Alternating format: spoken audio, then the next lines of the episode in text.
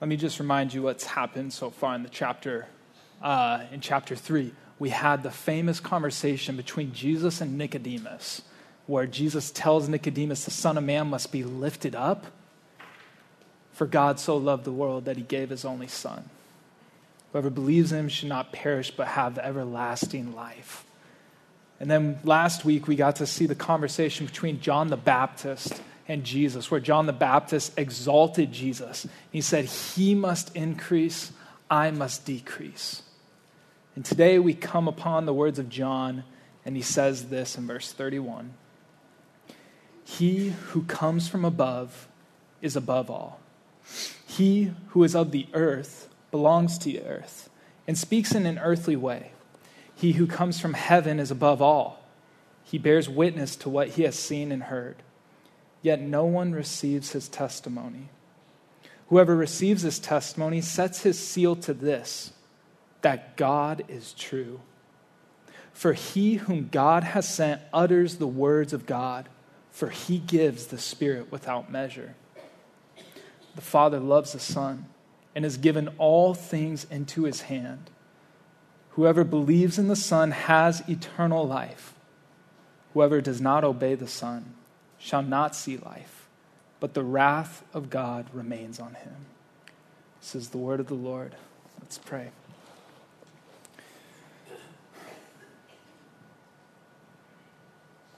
God, right now we together come under your word.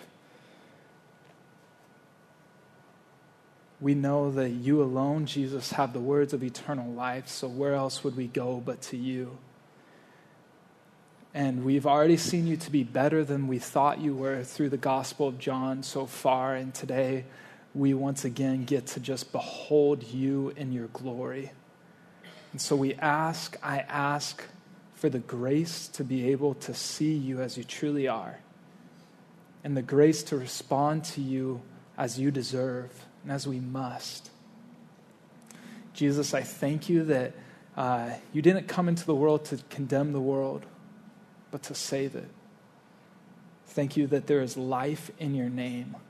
Thank you that you love us enough to have come into this world, to have died and risen from the dead. And so, Lord, now I just ask that we all would find the deepest joy in knowing your approval, deepest joy in knowing your acceptance, that you would rule over our whole lives, over our hearts. Do whatever you want with us, Lord. We know you are good and wise. Have your way in our lives, for you are our Lord and our Savior. Pray this all in the name of the Father, and the Son, and the Holy Spirit. Amen. The famous evangelist of the late 1700s, George Whitefield, uh, was a larger than life personality. He was an open air preacher who would uh, go to cities and draw a great crowd and just preach the gospel outside in the open air. Uh, he was such a personality at the time, George Whitefield would often go to hear him preach. And George Whitefield, at one point, did all his calculations to figure out how many people could hear uh, George Whitefield while he was preaching. The number would be in the thousands. He could bellow his voice, a larger than life personality. But the story that stuck with me most about George Whitefield is what he would often say as he approached to speak to men and women. And this larger than life personality would just stare into the eyes of the people in front of him and say, I want to talk to you today about your soul.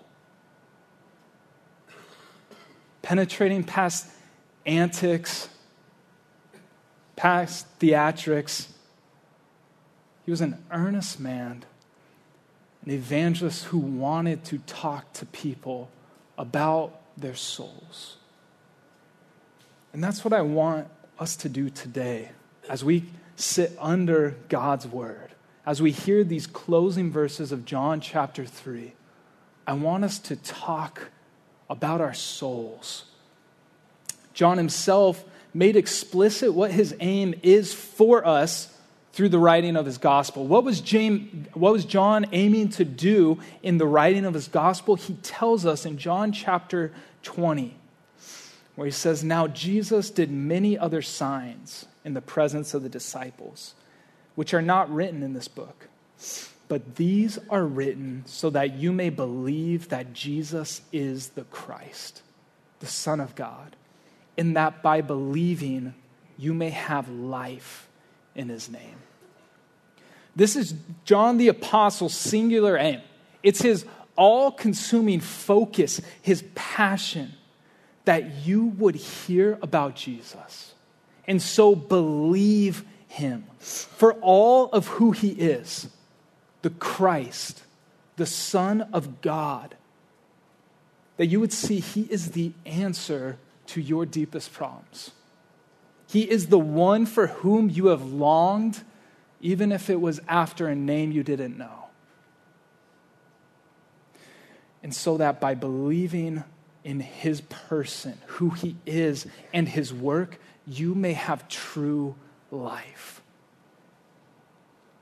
In church, I just want to remind us Jesus Christ is everything to us.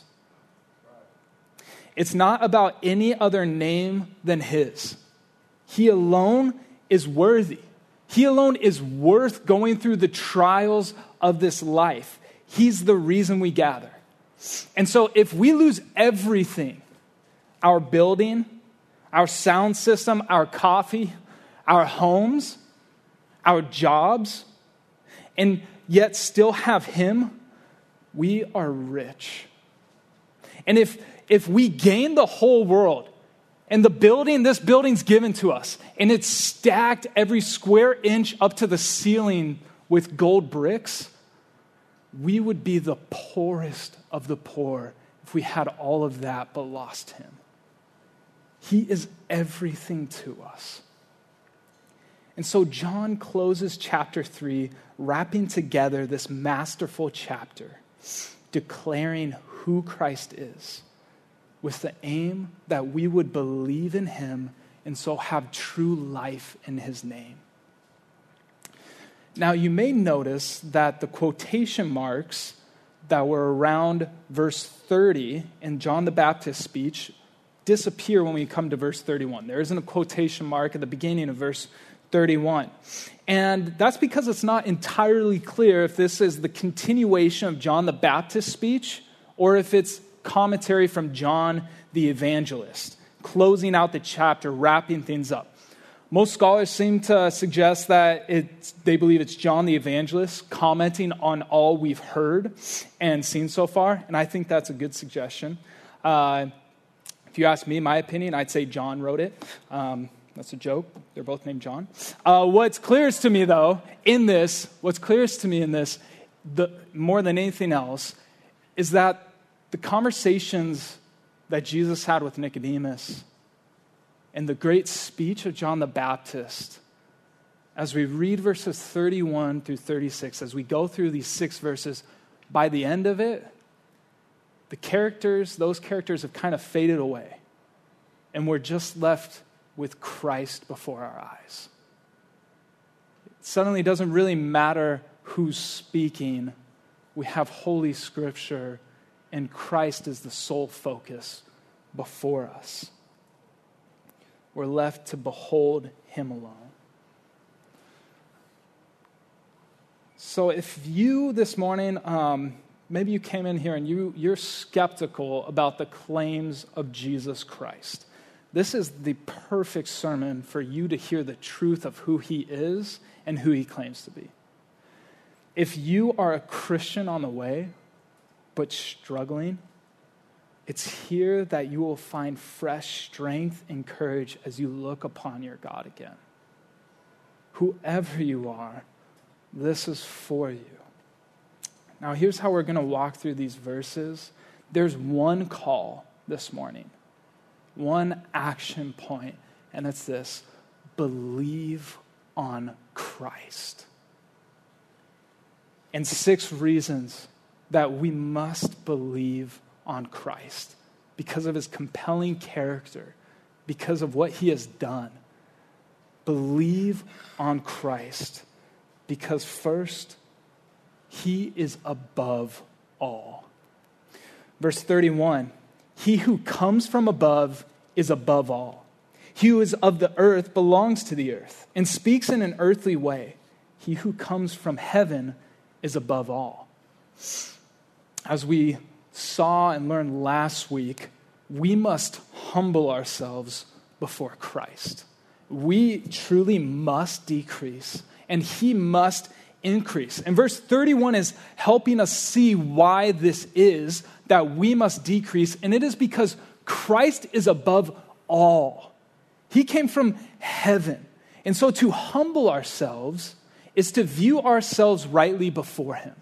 Not to compare ourselves to others, but to compare ourselves only to Christ and so humble ourselves before the one who is above all.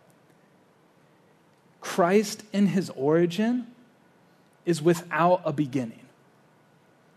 In his positioning, Christ is supreme in all his ways. In his wisdom, his is infinitely greater than ours. In his claims of who he says to be, he is more than one option among many. As one commentator, Frederick Dale Bruner, wonderfully captures it, Christ comes straight from the heart of God. We come straight from the local hospital or home, because this is Carpinteria. I was a home birth. He speaks the very word of God. We speak our all too earthly language. Christ is from heaven. We're all from the dust. Christ lives now and reigns forever seated in heaven. We, if he decides to delay, will all need to pick out a plot of land to be buried in. And so let me ask you, in view of who Christ is, that he is above all, does Christ and the truth that he is above all, does he and does that truth rule your heart? Is his love and his approval enough for you? Or are you striving after the approval of another? I just want to warn you, as one who really went after it, Christ's love and approval is so much better and no one else's will ever satisfy? Can you sleep well at night knowing you're right with Him? Even though everything else is falling apart around you, and I'm not saying there's not going to be some sleepless nights, some tossing and turning, but is there a deep soul level peace and rest in your soul because you know all these other things are happening, but I am right with my God? He is mine, and I am his. Have you heard and understood the words of Christ? Or have you heard only earthly wisdom? Christ is above all, so we must believe on him. And when he speaks, we must listen. Believe on Christ because, secondly, he can speak authoritatively about the things of heaven because he's been there. Verse 32 He bears witness to what he has seen and heard, yet no one receives his testimony. Now, surely here John is speaking in a bit of hyperbole. No one receives his testimony, John? We just saw John the Baptist apparently receive his testimony, and he's going to speak in the next verse whoever receives him. So, what's going on here? Well, these verses call to mind some really similar words John spoke in chapter 1 of his gospel, where he said this He that is Jesus came to his own, and his own people did not receive him. But to all who did receive him, who believed in his name, he gave the right to become children of God, who were born not of blood, nor of the will of the flesh, nor of the will of man, but of God. He's here telling us no one naturally just receives Christ, it's a work of the Spirit. And he's saying the world as a whole, the world as a system, has not received Christ, the testimony of Christ. And it's still the same today, is it not? The world wants to edit the testimony of Christ. They don't receive it as it is.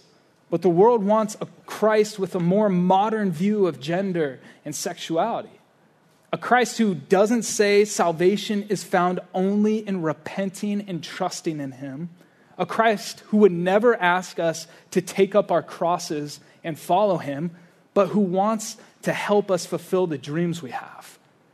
The world wants to edit the testimony of Christ, and the gospel the world would be willing to accept is something like this that a scholar named Richard Niebuhr uh, summarized as he looked at the kind of gospel that the world would be willing to accept. That a God without wrath brought men without sin into a kingdom without judgment through the ministrations of a Christ without a cross. That testimony is acceptable but we need to ask ourselves, examine that very concept of testimony. We're familiar with that. And ask yourself can a prosecutor in a court of law thank a witness for giving their testimony and afterwards tell the jurors, now I want to amend exactly what they said? Kind of take that out, add some of this. No, we all know that you either accept the testimony from a person or you don't but it's not ours to edit. We need to ex- choose to accept or do, deny a testimony. And we also need to recognize that it's not just the world out there who struggles with the testimony of Christ, but it's us in here. Like, how do we respond to our loved ones? When they tell us it's great that we have a relationship with Christ. And they don't want to discourage us, but it's just not for them. So they're happy for us. How, how do we respond? When they say there's many ways to God, that each person needs to figure out what works for them. How do we respond when it's actually close to our heart? When it hurts and it's painful? Do we accept the testimony of Christ? Well, I want to remind us that if we do have heard, if we have heard the testimony of Christ and do accept it, part of his testimony is this from John 15. When the Helper comes, whom I will send to you from the Father, the Spirit of truth who proceeds from the Father, he will bear witness about me. And you also will bear witness because you have been with me from the beginning. Part of accepting the testimony of Christ is accepting that we are now witnesses to that testimony. That we're meant to bear witness to the uniqueness of Jesus, to tell others that it's Christ alone who came from heaven. It's Christ alone who has returned to heaven. That no one has legitimate testimony about the things of God apart from Christ. And so it's going to take wisdom as those who have not accepted his testimony. How do we, how do we be faithful witnesses? For some of us, it means the second we hear something that doesn't line up with what we believe, we're tempted to make distance with the other person. I just won't have a close relationship. I just won't broach the important topics ever. We can be on okay terms as long as we don't have to talk about those things. No, it means that we stay in the relationship, that we love them. We love them enough to be willing to speak. For others of us, it means, uh, it means there's, there comes times that we have to lift up our voices and tell them about the uniqueness of Christ and who he is. Because Christ saved us by grace, we have to be humble. We have no choice but to be humble as we talk about the things of God. Right? Our testimony is God showed me undeserved kindness as I was a rebel against him and deserved his wrath, and he just decided to show me mercy. So, how can we go at other people in a proud manner? But we also recognize that it's God who saved us. God. So we can be sure of what we have heard and what we know that He is the one, that we know Him whom we have believed. And so, even with shaking hands and quivering lips, we can say, I absolutely know the way of salvation, and it's Christ, even as we tremble doing that. Guys, the good news is that Christ is after something better than letting us just create him in our own image. He wants to give us something better. He wants to give us God Himself as He truly is. We need to ask what exactly is this testimony? What exactly is His testimony? Well, His testimony is God's testimony. And so we believe on Christ because his testimony is God's testimony. Verse 33 Whoever receives his testimony sets his seal to this that God is true. This is to say that what you do with Jesus is what you do with God. Jesus is God. He is the image of the invisible God. There's no there's not any sort of salvation or wisdom or access to God outside of Jesus Christ. He who sets his seal to this. Now, what's that talking about? What is it to set a seal to something? Well, if you've been reading the Bible reading plan that we've been doing, or you're familiar with the book of Genesis and the story of Joseph, we just encountered it recently in Genesis 41, where after Joseph uh, had been put in prison and been in a pit and accused falsely of all these things, he was able by the Spirit of God to interpret Pharaoh's dream. To tell Pharaoh that he had a prophetic dream that there was going to be seven years of plentiful harvest and then seven years of a famine. And after Joseph interpreted this correctly, Pharaoh said, I need to put someone in charge. Who should I put in charge? And Joseph just had wisdom for what to do. And so Pharaoh picked him and said, Joseph, you're my second hand man. You're only behind me in terms of the kingdom of Egypt. And he gave him a signet ring, a ring that would have a unique symbol on it, so that when Joseph passed a decree, he would stamp his signet ring on that.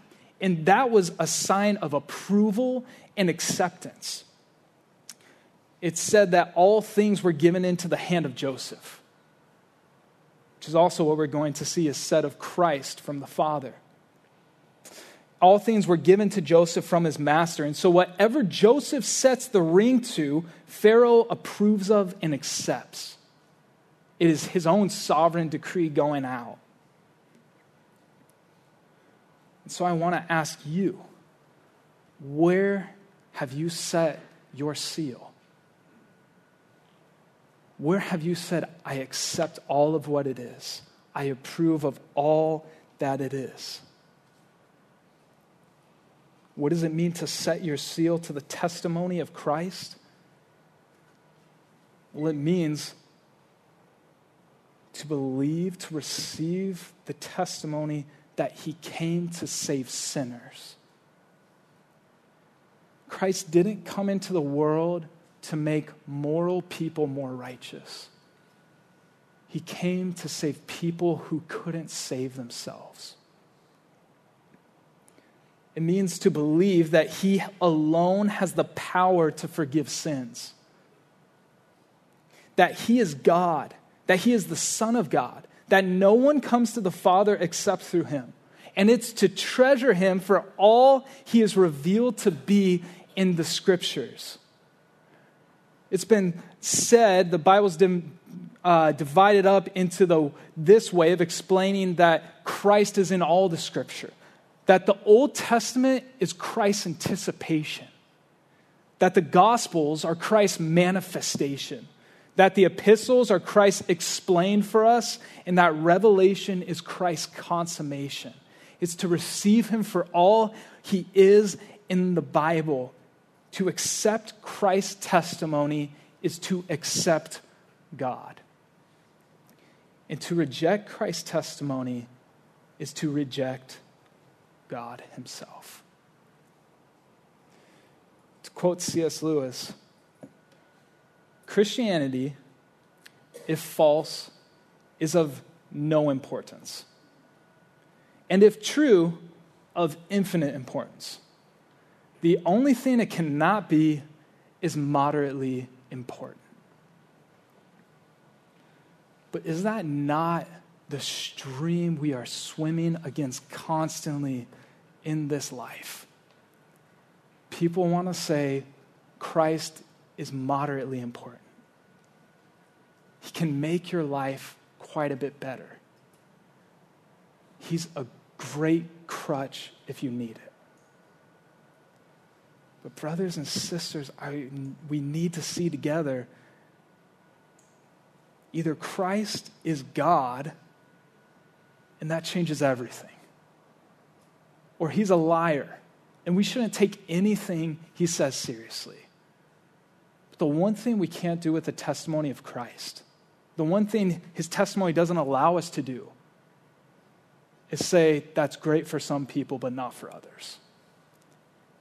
It's either of no importance or of infinite importance. Jesus raises the stakes and the claims to the highest possible level. Fourthly, believe on Christ because he utters only the words of God, because he has the Spirit without measure. Verse 34 For he whom God has sent utters the words of God, for he gives the Spirit without measure.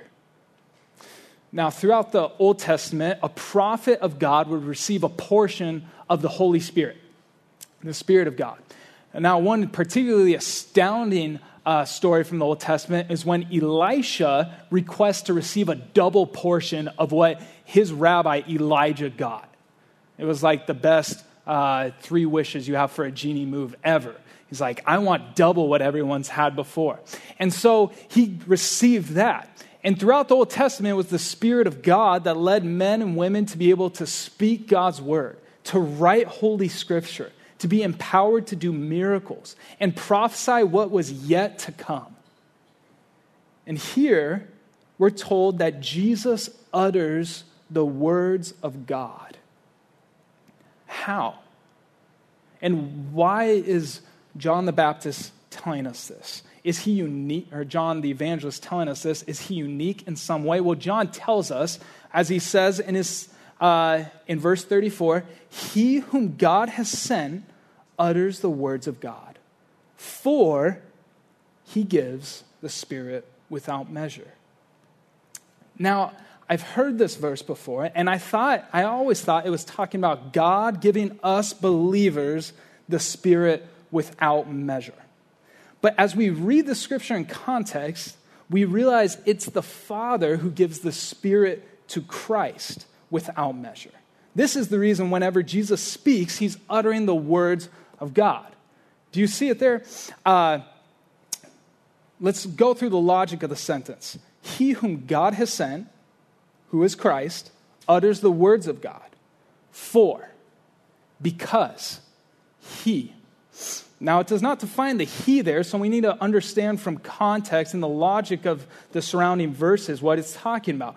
For he, is this saying Jesus gives the Spirit without measure to us? If so, why is that the reason that he utters the words of God? And in the next verse, it's going to say the Father loved the Son. It appears what's going on here is the relationship between the Father and the Son and how the Spirit plays into all of it.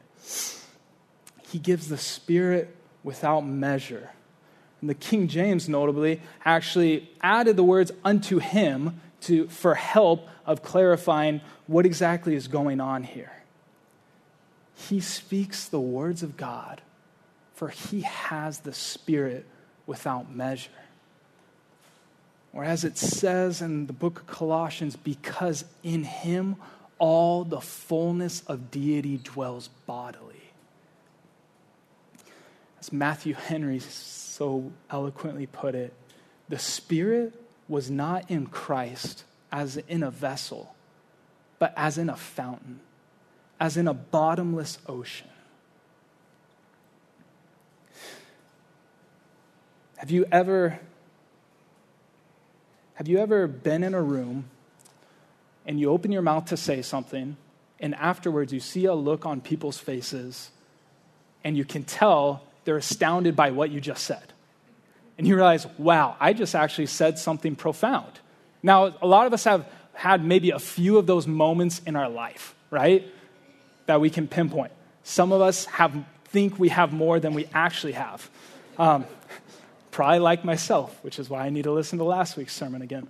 Uh, but Christ, Christ always spoke the wisdom of God. It's astounding. Can you imagine growing up with Jesus? I would think I would get annoyed by it. But then two of his brothers became followers of him. Having grown up with him, he spoke the words of God. Now, God does fill us believers again and again with his Holy Spirit. But to us, as Ephesians 4 7 says, grace has been given as Christ apportioned to it. Christ apportioned the grace. That means we, we know this. We don't possess every gift of the Spirit, but Christ does. We must be filled again and again, but Christ possessed the Spirit without measure. And so here we must marvel at the God man. He is more than a prophet, he is more than just a spirit empowered human. He is the Word made flesh. As we begin to be drawn into this beautiful mystery, verse 34 pulls us into the undertow, the current that's beneath the surface of the essence itself for all that is good and true and beautiful in the universe. That is to say, we must believe on Christ because his relationship with the Father is the fountain and foundation of God's love for us. Verse 35 The Father loves the Son and has given all things into his hand. It is as if everything else in this verse starts that's come before starts to blur and this altogether sublime thought. That word sublime means exceedingly good, not just the name of a band. Uh, it becomes clear for John the Father loves the Son. Martin Luther, commenting on this verse, says the evangelist speaks about this subject just as if he did not consider any other subject worthy preaching about. He brushes all else aside and looks solely upon the Son of God. This, what we too must do. We should keep the great miracle in sight regarding all else as chaff compared with the Son of God. We're well acquainted with the idea that God loves us. We've heard that before. Now, of course, it is terribly difficult for that thought, that truth to penetrate to the bottom of our hearts, right? But we know that thought what we also must know is that God is not loving because he loves us. Okay, if that were the case, if God is loving because he loves us, there would be a time that God was not loving because we didn't exist. But rather, he loves us because forever the Father has loved the Son. Here we approach a great mystery, but here is the God whom Jesus gives us the deepest revelation of the God who has forever been Father. And if he has forever been Father, then that means he has forever had the Son. And forever the Father has loved the Son in the unity of the Holy Spirit. As we get a glimpse into the Son praying to his Father in John 17, some of these truths start to open up. We get a sight into the essence of all that is good and loving and true and beautiful in the universe, where Jesus says this Father, I desire that they also, whom you have given me, may be with me where I am, to see my glory that you have given me, because you loved me before the foundation of the world. The whole reason Christ came into the world is the nature and essence of our great triune God. It's because the Father loved the Son and gave all things into his hands. And it is the nature of love to overflow. And so God didn't make us so he could love someone, but because he has forever been love he created us to share the greatest thing in the universe He ever could, which is Himself. This is why we say God is glorious. This is why, this is the reason for every good thing in life, because God is an overflowing fountain. Do you get that? The reason food tastes good is because God is Himself good and loving and all he creates is good and reflects an aspect of who he is. Christ is the one with all power. He is the one who has brought salvation, and his call is a call to repent of your sins and a call to come into the life of the beloved. We have we have all in our lives known the pain and the hardship of not being loved. We know if we're honest with ourselves, there's probably some reasons we shouldn't be loved. But the call of Christ is turn away from everything else and come into a love that has existed before the foundations of the world a love that is the reason for everything. This is the call of Christ. Lastly, we are to believe on Christ because this is an eternal life and death matter. Whoever believes in the Son has eternal life. Whoever does not obey the Son shall not see life, but the wrath of God remains on him. John 3 ends with a dire warning. And if you're anything like me, the word wrath pops off the page of your Bible. And there's honestly no way to sugarcoat this passage. Neither does Jesus himself seem given to sugarcoating. You remember he ends his greatest sermon, the Sermon on the Mount, with a great warning. Practice these things. If you don't, your house is going to be built on a poor foundation. And when the wind and the waves come, great will be the fall of your life. And he ended because God's love is so great, because his sacrifice is so unimaginable, how we respond is solemnly serious. There are two options either believe or disobey. Believe Jesus Christ died the death you deserve to die on the cross, taking the wrath of God upon himself, imputing to you his own righteousness, putting his robes of righteousness upon you, and eternal life is yours starting now.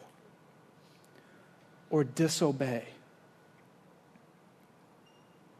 And it's interesting the Bible doesn't say whoever does not believe, but instead, whoever does not obey. And so we, we need to ask ourselves then, what does it mean to obey?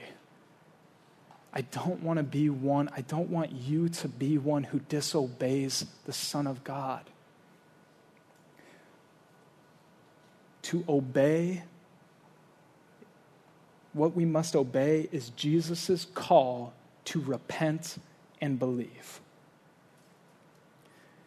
Now, before you start saying, I don't know if I have enough time to do enough good things to make up for all the mess I've made, that's not what this call is. It is not a call to merit your salvation. The true church has always preached that salvation is by grace alone, through faith alone, in Christ alone, that we do not bring our works to God to be justified. If you don't believe me, hear this testimony from an 11th century pastor named Bernard of Clairvaux. Merit enough it is to know that merits are not enough. If you say, I couldn't ever do enough to make myself right with him, that's exactly what you need to come to him. The only thing you need is your need for him. What's the obedience you need? It's an obedience that says, My obedience could never be enough. Or as the Apostle Paul, Apostle Paul says, the obedience of faith to believe that Jesus is who he says he is the Savior of the world. God's wrath abides on all who have not obeyed the Son. God's grace, mercy, and eternal life are on all who believe him. people recoil at the mention of God's wrath. But here it is for us in Holy Scripture. And a God without wrath is not worthy, is not a worthy God. A God who does not hate evil and who will not at the end of the day do justice is not a God you can trust. God's wrath is not flippant. It is not like ours, where you just set him over the edge. But it is wise and it is true. And I think the most unsettling truth, truly, about all of this is that the greatest evil there is is to reject the Son whom He sent to save us. People will tell us that we're narrow minded to believe this, that we're insistent upon our own truth.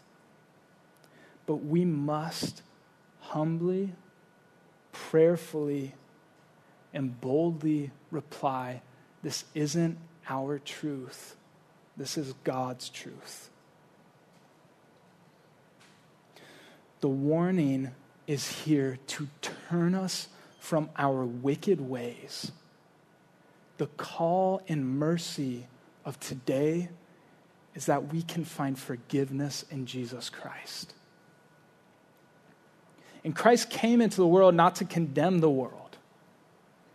And so, this truth must shape the tone in the tenor of our evangelism and our preaching. And still, we cannot ignore or act ignorant of the warnings of Holy Scripture. To do so is truly unloving. Christ will never cast out any who come to him. But don't wait. The reason you are here is because God, in His mercy, wants you to hear the gospel, the good news of salvation in Christ. And so, if you have not believed on Him, believe on Him today. And if you have, don't turn anywhere else. The same gospel you have been saved by is the gospel which you are continuing to be saved by. J.C. Ryle captures better than I ever could what we should take away from John chapter 3. We can never make too much of Christ. We can never have too big of thoughts about Christ, can never love him too much, trust him too implicitly, lay too much weight upon him, and speak too highly in his praise. He is worthy of all the honor that we can give him. He will be all in heaven. Let us see to it that he is our all he is all in our hearts on earth. Church, Christ is above all. He has been to heaven and back. Christ has spoken the words of God to us. He has forgiven our sins. He is the beloved of the Father given for us. His Spirit has been poured out upon us. How can we ever get over all of who He is? Let's pray.